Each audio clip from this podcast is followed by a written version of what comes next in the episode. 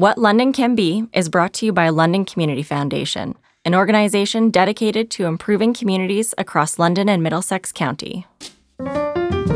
Welcome to What London Can Be, the podcast where we navigate our shifting world, shine a light on the issues our city is facing, and explore the innovative, made in London solutions to critical challenges in our community. I'm Diane Silva, Director of Philanthropy at London Community Foundation.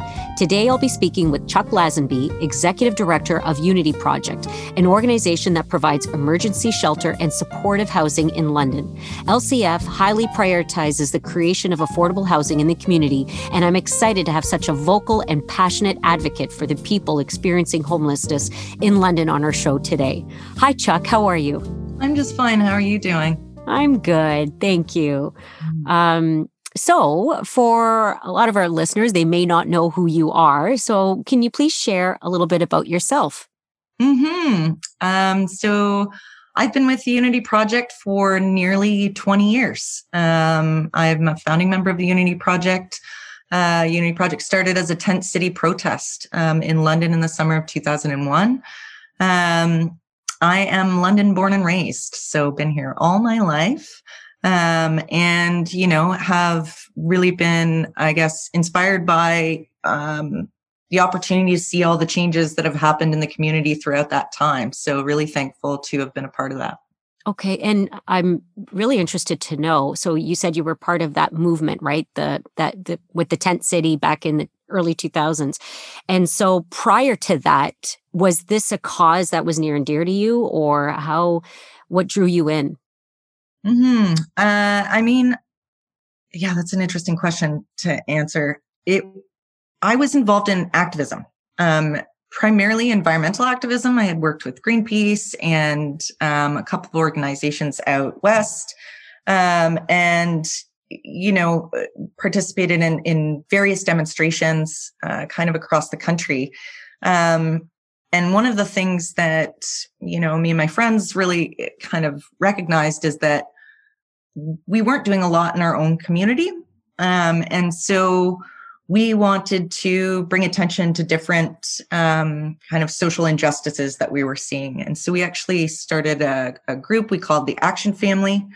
Um, and, you know, we did various things in the community, um, you know, things from, uh, you know, some, some protests uh, to indie media fairs um, to sit ins. Uh, and the issue of poverty uh, did come up among our group as something we wanted to do something about. And so, in the background of of the um, Canada Summer Games coming to London, and you know, just the movement of beautifying the city and creating this, um, you know, um, yeah, this beautiful space. Like there, we've got no problems here.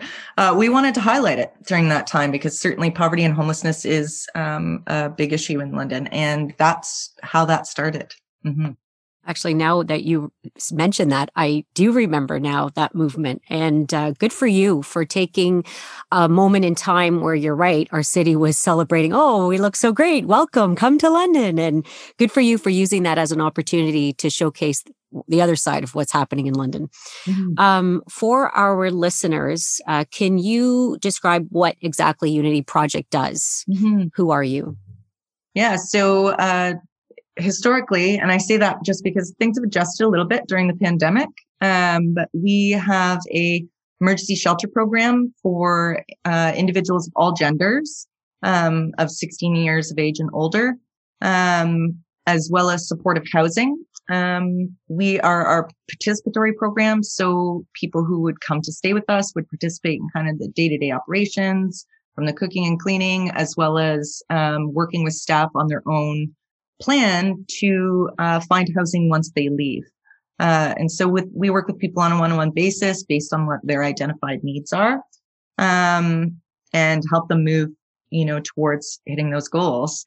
Uh, we also provided a lot of drop-in service, um, as well to folks who might need the phone, might need the shower, washroom, or access staff support. Um, yeah, and that that's pretty much what our program was in a summary. Beautiful.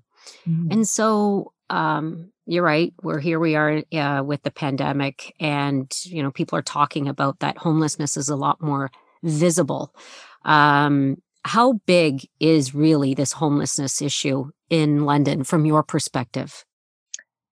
I, I, get caught up, you know, in this kind of question of like, how bad is it, or how big is it, or um, you know, is it worse, or it's just it's been bad for many years, right? And so it's it's really difficult to create a scale, um, you know, when you're in it and you're you're just working with it every day. That it, it it's it's been bad in the city for a very long time, um, and I think that you know one of the things about the pandemic that it has uh, because services have had to reduce a lot of their in-person support that it has made it more obvious to folks that may not have seen that before um, so things are bad we're in a crisis right and i think that that is it's really important for people to understand is that this this is a crisis for our city um, and a lot of concern about the pandemic making things worse um, with people with loss of jobs, uh, certainly um, with people being able to keep up with rent in that context as well. It's been really tough for folks um, in this city. Um, so it's bad, real bad. Yeah, I yeah, and and I can only imagine, and I believe that it's just been chronically bad. Um, but for some reason, like you said, it's just more visible but uh, hopefully it creates an opportunity too for us to do more action around this. So another area that I want to touch on is the um, the tent cities. So I, we know that that's been featured in the press a lot. Um, you know that a lot of them are uh, living along the Thames, and for people that are in these situations, what is it really like for them um, to be living in these tent like situations? Well, I don't think I can ask, answer that from uh, an experience perspective. Uh, I haven't lived uh, in a tent uh, um, on the river, right? And I think that you know one of the the things about my role is to really recognize the things I, I don't know, um, to not convey something that you know is is a guess, and that's what I would be doing. I think that what I can say is that it's there's a severe lack of access to basic needs when you're in that situation and and that compromises people in a lot of ways um, and so you know certainly concerns about safety about hygiene about um, you know are people eating and are they sleeping well are people being harmed um, or are people finding opportunities to create community that we haven't done a good job as a community uh, in the broader sense to to establish um, spaces that that can happen. So I, I think there's kind of two perspectives on um, you know what that is like from a support perspective. Is that it it can create a sense of community where that doesn't exist, but it also does create some I think health and safety uh, risks for folks. So touching on that, so what would be the ideal situation um, in addressing this homelessness situation because you're talking about that sense of community which i can see be very important for those people right because they mm-hmm. they sense a camaraderie they they uh, a sense of belonging with each other and a sense of community um, how do you think we should be organizing ourselves to help serve them better or create adequate housing for them or do you have thoughts around that yeah, I mean, I think the the the core uh, solution to homelessness is housing, right? Um, and everything else we talk around it, uh, like around that that as a solution, is a band aid.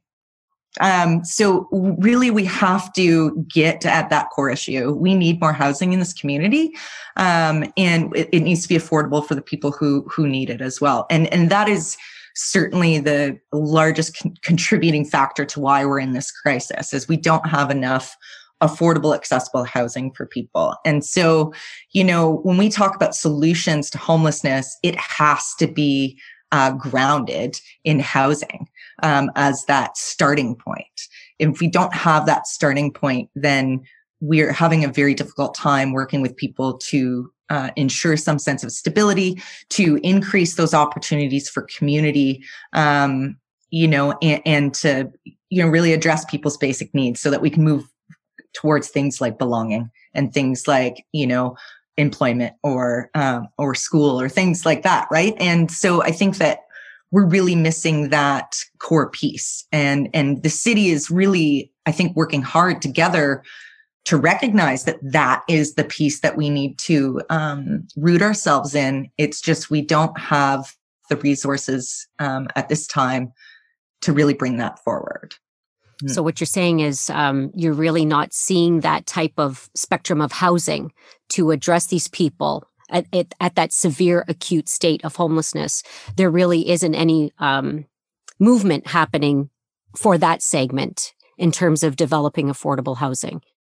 Well, there is some movement, but we're catching up from decades. That's right. Of, of um, a lack of new housing, right? Um, this is this is one of the issues is that we do need an extensive investment of resources into um, into housing uh, in order to actually um, you know address this issue adequately. Um, and this right now this issue is is something it seems everybody has a greater understanding of in this moment. And I think the pandemic has contributed to that, right? Is that, you know, when we're all stuck in our homes and told to stay there, the recognition that not having one creates a barrier to that. Um, and so, you know, and that's just one component of it. But I think there is a, a, heightened sense of understanding of that piece more more now than than I've seen in a long time but we don't have the resources to match that sense of urgency right? And so we are playing catch up and and um you know and so I think that we we do just need to keep that a priority. It needs to it needs to remain a priority as we move forward. Mm-hmm. Mm-hmm, definitely, and I'm glad that this conversation has been accelerated since the pandemic too. Um, at least I'm seeing that that it's getting a lot of more attention. Absolutely. Um, and now, given the pandemic, of course, it's had to impact your operations and how you serve your your people. Um, your um, now, how have you had to reorganize or adjust during the pandemic, Unity Project specifically? Yeah, we actually uh, packed up in, in just a matter of a couple of days and moved ourselves to a hotel for our emergency shelter operations. So that was a lot, uh, a big adjustment for us. But, you know, our shelter, with all the things we love about it, the small uh, participatory nature of it just doesn't work well in pandemic. There's no opportunity for physical distancing. We have like a wide open door. Anybody can come in at any point in time. And those things really worked against us. And so having the opportunity to move our shelter operations to a hotel was quite incredible. But it was also quite an adjustment because we are, uh, uh we manage 50 rooms out of a hotel that is also still a hotel. So still a business. So it's kind of this combination of things that, um, you know, is quite quite incredible to actually be able to pull off over this time. Uh, but you know, we had a, a big learning curve, and and just like the the rest of the population of understanding what exactly is this social physical distancing? What's what's ppe and how to use it? And what's happening with covid? What kind of risk are we at? Um, you know we just we really had to learn quickly um, what that looked like in terms of practice. Um, and so what we miss is, you know, that open door, that uh, in the moment support of whoever shows up that we can uh, work with. Um, you know, that participatory nature of our program. Um, you know, but we've also uh, been able to afford an opportunity to people that we actually weren't serving well under that circumstance. When people have their own private space um, you know and access to their own washroom. And you know it it creates we are actually able to serve folks that we weren't able to serve there uh, including pets including couples right? Um, and so there's been a lot of benefit to us in terms of doing that service at the hotel Mm-hmm. And that is, I'm glad you raised that distinction because that is something that you guys do that you welcome, you know, couples and pets, and I, I think that's a beautiful thing to do instead of separating you know, these uh, absolutely, yeah, families, couples, uh, especially during such trying times. Mm-hmm. Now you've described the shift. Now, are there things that you would like to see that you've been able to do? Because you're talking about the hotel system. Uh, are there things that you hope that would continue after the pandemic is resolved?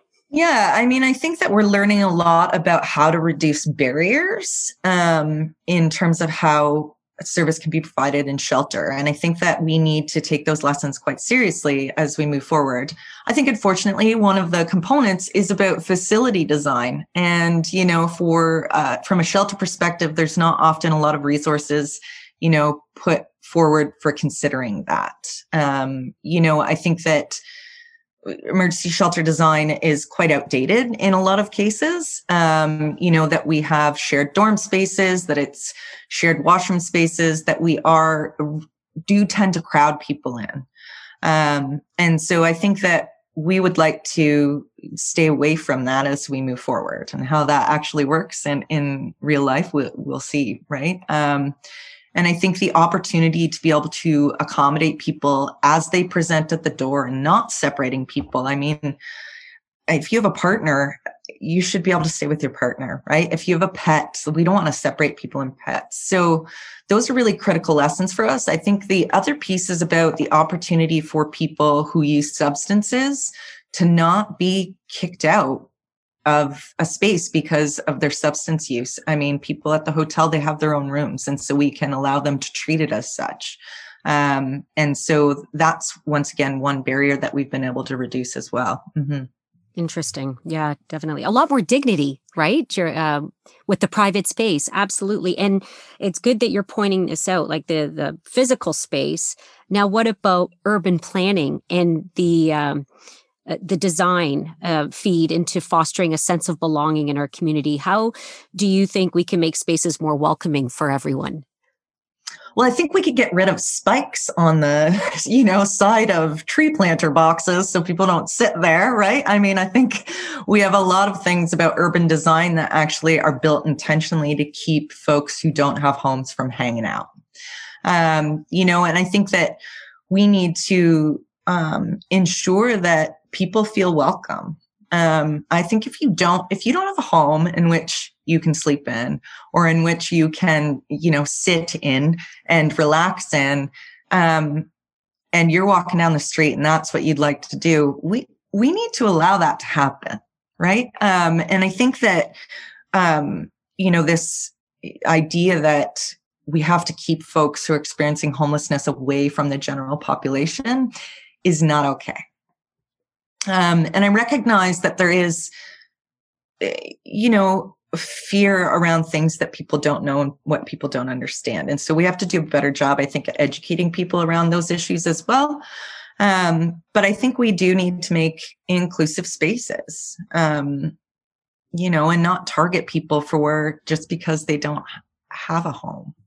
I would agree with you. And actually, um, you're, you're, the way you were talking about things, it reminded me, which was sad to see, the, the viral video that went out of the homeless man uh, pushing his cart and it was on fire, and and that went viral. Um, and there have been a few times where people have exploited such vulnerable people in our community through social media in this way. Mm. And in your view, what does this actually do? Um, and what does this do the, to the conversation of homelessness?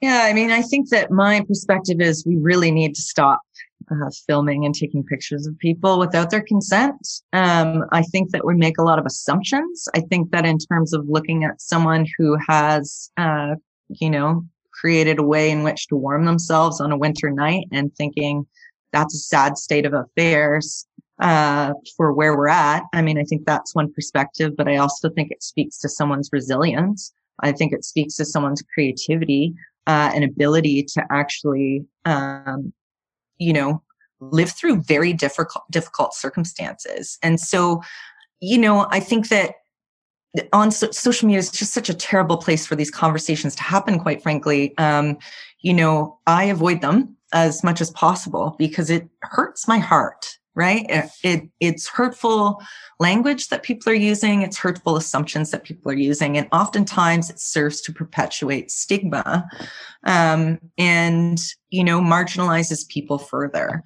So you know i don't think that those are the best tactics to bring light to what people are experiencing um, when it comes to homelessness. I think that it can have quite harmful effects on people. Exactly. Um, and you touched on stigma. So, what are the misconceptions or stigmas about people experiencing homelessness that the average person would not know? Um, if you could give some insights about what it's like. Yeah.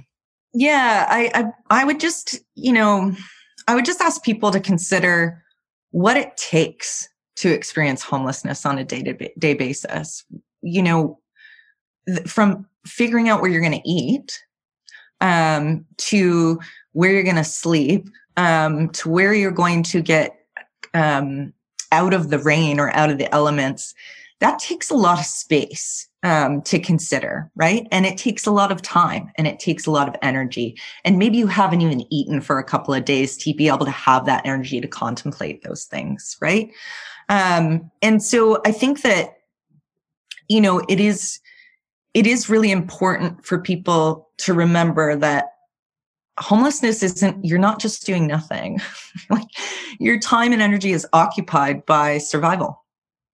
Um, and when we put people in that position of having to just survive there isn't space to grow there isn't space to find stability beyond that. There isn't space to contribute positively in this way to the community at large, to find work, you know, to find housing often. Um, to attend appointments on time. Um, it it creates a significant amount of barriers, and so I think it is, you know, um, we, there's there's a good example of kind of how we think we might be able to put ourselves into understanding what it's like to be experience homeless and homelessness. And people will do these spend a night on the street learn what it's like to be homeless. It doesn't do it you don't get one night on the street knowing that you get to leave that and go back home, it doesn't give you a reflection of what it is like, right? Um, even if you leave your wallet at home, you know the next day you can just grab those resources again. And so I think what I would say is it's really important for people to stop assuming what that's like. Um, I think it's really important for people to stop assuming that people are lazy you know or uh or choosing this kind of space or lifestyle.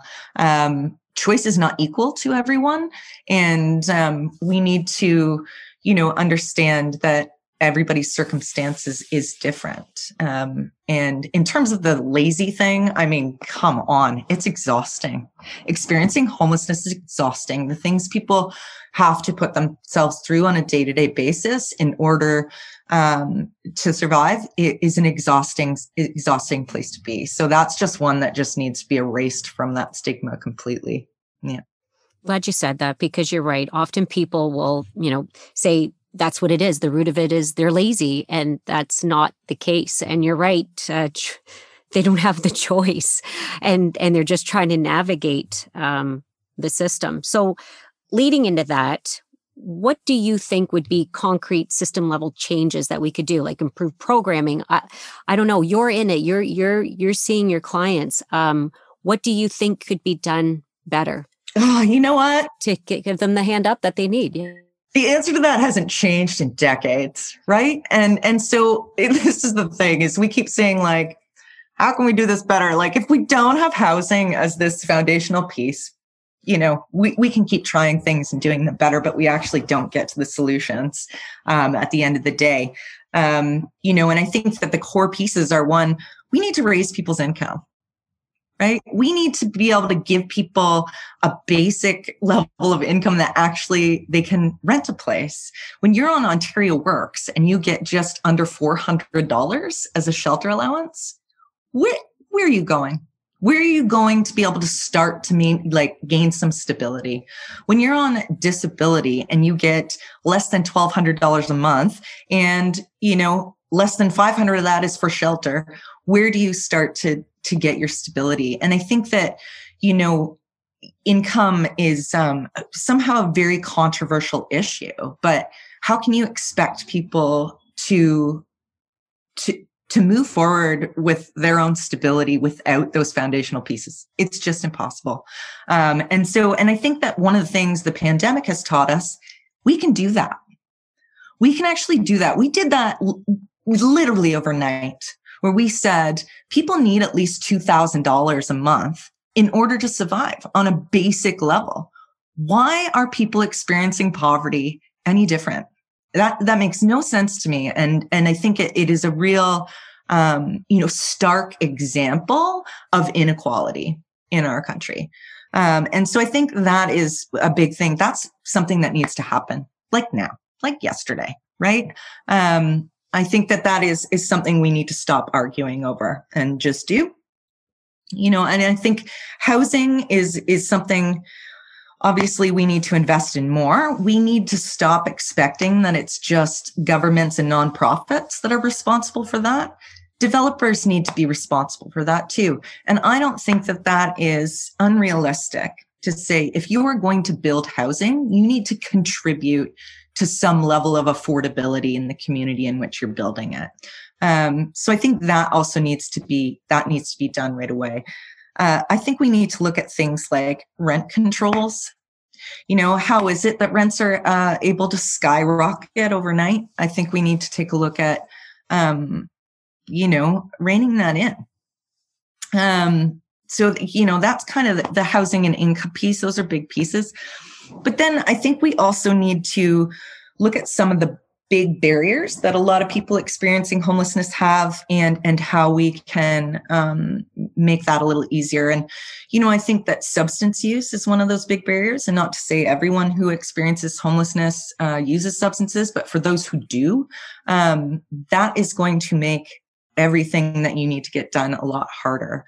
Um, there's a lot of stigma around that. We uh, talk about substance use as a moral and ethical issue when what we need to do is talk about it as a health issue and therefore develop the mechanisms and systems uh, that people can actually access in order to address those issues. We are still uh, primarily, um, you know, uh, a society that thinks that abstinence is the solution to substance use and and that's just not true. Um, and so i think that you know it's ludicrous that if you want to get off of fentanyl if that's your drug of choice and that's something that you'd like to get off of you have to you can't get a medical detox for free. You can't go away to say like help me detox off these drugs um, with medical support for free. You have to pay for that right? It's it's typically only abstinence based treatments that are are free. Um, you know and so i think we really need a medical model around that um, you know that a safe supply of um, of drugs for folks as well. Um, that that really needs to be um, you know applied in a broader sense for folks who are using substances so you raised a lot of good things. Like you're talking about the CERB, how that we were so quick, the government was so quick to deploy that. Now, given that these things have happened, um, do you find you're making gains in like with politics you know uh, getting the uh, you know citizens and politicians to understand that maybe this is an area we should continue to be supporting people that are low income yeah i mean i think that i think that there is a greater understanding about what those solutions might look like out there um, from you know, my neighbors to the folks at city council, right? I think that there is a greater understanding. And I think that we really need to leverage this experience now. We need to really drive that forward and really push that forward and be very vocal and not be afraid of taking some risks there to to try things out, right? Um, we, we need to use this momentum to um, create real sustainable change in a system that has uh, just set up so many barriers for so many years. And so I'm hopeful, uh, um, you know, I'm hopeful that we get to to take this and move forward and say this system needs to change dramatically. But I mean, really, we've been we've been saying these same things for decades, right? Um, and so the worry is that that gets lost as we move through this. So yeah, we really need to keep that momentum going. So like you're talking about this momentum. So, what can the average Londoner do to help with uh, this advocacy? Yeah, I mean, I think that uh, paying attention to, uh, you know, what's going on politically is really important. So, who you vote for and what their um, what their platform is around poverty and homelessness that matters. Um, it matters significantly. I think that it's always um, a good tactic to write a letter to your representatives at all levels of government to express your concern for poverty, poverty and homelessness and that you would support something like increasing people's income, right? We need people out there saying like, these are the solutions. Um, so I, I think that those are kind of the things that everyday people can do. And I, I think that challenging each other on the language we use around homelessness is also really important. And it's a really hard conversation, um, you know, because people don't necessarily recognize some of the words they use or the way they talk about things is um, wrong. Can you unpack uh, that? Uh, and like so a, I think, I'm, yeah. So please, so much please. there. Yeah, I mean, I think that it is about you know if going back to like people talking about um, uh, individuals experiencing homelessness as being lazy, right?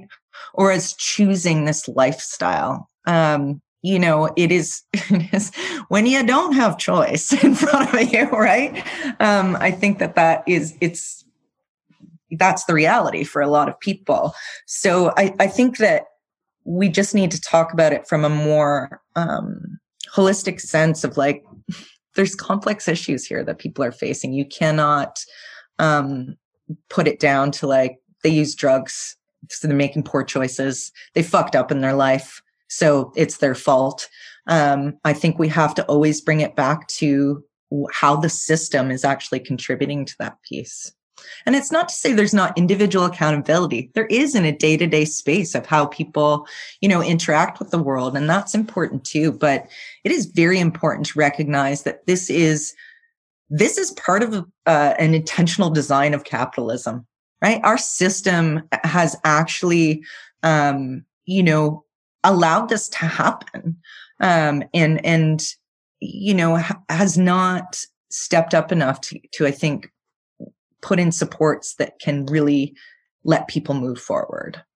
Very good. Are you seeing um uh, progress in other communities. I'm just wondering, like, are, are, you seeing other communities being more innovative and more forward thinking about this type of work, or is this average, in your opinion, across the board? Well, I think actually I'll take this moment to highlight that London is the, uh, that kind of community. To be honest, I mean it's um, you know, and I wish I had a lot more time to spend in other communities so that I co- could comment more on on what folks are doing. Um, but London has really made some significant um, changes uh, and progress over a number of years. And even though we are still in this crisis uh, of homelessness and poverty in our community, the the people um, in this community doing this work have absolutely been so creative and so willing to work together and so willing to take on these big issues that we actually don't have enough resources yeah. to, to address. But, you know, we're going to try and we're going to keep trying and we're going to keep trying something new and something different with the meager, uh, you know, supports that we have to access in order to do that work. And so I think that this community has been working hard um, and has really changed how we approach the issue. Um, and so I think that, you know, that one of those big foundational changes for us is that we're all rooted in the concept that housing is the outcome we need for folks, mm-hmm. right? Mm-hmm. And so we're now at the point of being able to explore what different housing options might be able to, um, you know, exist in our community. But, you know, London has really been, um, I think London's probably been at the forefront of, of reconfiguring how we address this issue um, in our yeah in our community. Well, I didn't mean to. I didn't expect you to give me that answer, but I'm really pleased to hear that at least that's your observation that there is that movement in trying to change, you know, move the needle on this issue. So, I, I'm and that's why I think specifically that's that's why I know there's these bigger system issues right? We are doing the work. We are doing the work in this community every damn day. And we still hit barriers. And those barriers are ones that are kind of bigger than us, right? Yeah, but you know what? It, Through you know our voices and uh, keep uh, requesting for change, it'll eventually push through, right? Because we're doing it at a local level, Mhm. right? You can only do so. go so far municipally. Mhm. Uh, then you got to go through the provincial level and all the way up to the federal level. And um, I I agree with you, and I'm really encouraged by your words that Londoners should be paying attention who they're voting, you know, and look at those platforms. And I certainly hope that the average Londoner that's listening to this podcast too is inspired to take action as well. Yeah, absolutely. So, my final question is what do you think London can be, and how can we get there together? It's just, just an easy question. It's no problem. um, you know, I think that I think that London has a really good foundation to be a space that, or be a city that is a place of belonging for everyone. Right. I think that we we we're small enough, uh, but also big enough um, that we can create um, a community that welcomes people and is welcoming to the people already here and who um, supports folks when they are are are struggling and that there is adequate systems in place and uh, organizations and um, programs in place to do that I, I think london I think London is well on its way there, um, and I, I'm hoping that we continue that as we move forward. Mhm. Awesome. Thank you, Chuck. Thank you so much for your time. I know you're incredibly busy, but any chance to speak with you is awesome. I know this is my first time to actually be in front of you. I see you in London, I see you everywhere. I read everything uh, that you do, and I'm just honored to have this time with you. So thank you for your time and for sharing your perspective. for the opportunity. Yeah, Okay. Well, all the best to you, and hopefully we can bring you back too. great. Thanks. Okay. Thank you for joining us for this episode of What London Can Be. Look for us on Apple Podcasts, Google Play, Spotify, Stitcher, or wherever you get your podcasts. To learn how to subscribe to this podcast and for more information about today's guest, visit us at lcf.on.ca slash what London can be. If you like this podcast, tell a friend and follow us on Facebook, Twitter, and Instagram. You'll find links on our website. Thank you again for joining us.